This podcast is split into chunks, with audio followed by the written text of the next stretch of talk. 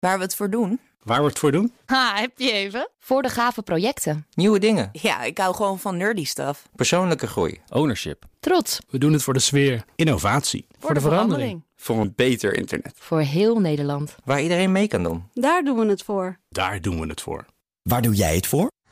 Kom werken voor KPN en groei op jouw manier. Check de actuele vacatures op het gebied van data, security, development en networking op jobs.kpn.com/tech. Hoi, ik ben Carlijn Meinders. Dit is Wetenschap vanavond. Een minuutje wetenschap voorbij het tandenpoetsen. Psychedelische middelen zoals de stofjes in paddo's of LSD inzetten tijdens de behandeling van depressie. Daar wordt al enige tijd naar gekeken door wetenschappers wereldwijd.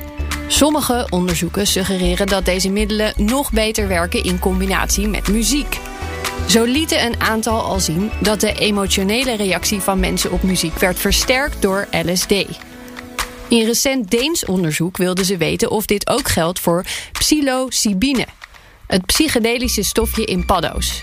Twintig gezonde proefpersonen luisterden naar muziek van componisten Edward Elgar en Mozart, voor en na ze een gecontroleerde dosis psilocybine kregen. Hun emotionele reactie op de muziek was gemiddeld 60% sterker na het nemen van het middel. Volgens de onderzoekers is het nu van belang om te kijken of bij behandelingen van depressie met psychedelische middelen ook muziek ingezet zou moeten worden. Ze zijn van plan in een volgend experiment de proefpersonen onder een MRI-scanner te leggen, zodat ze ook kunnen zien wat er in het brein gebeurt bij die verhoogde emotionele reactie.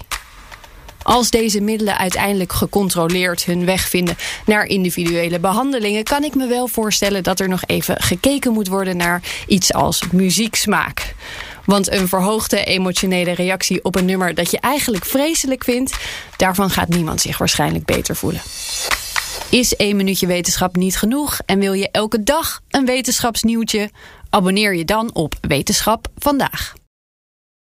Ook Thomas van Zeil vind je in de BNR-app. Je kunt live naar mij luisteren in Zaken doen, de BNR-app met breaking news, het laatste zakelijke nieuws en je vindt er alle BNR-podcasts, bijvoorbeeld Het Nieuwe Geld. Download nu de gratis BNR-app en blijf scherp.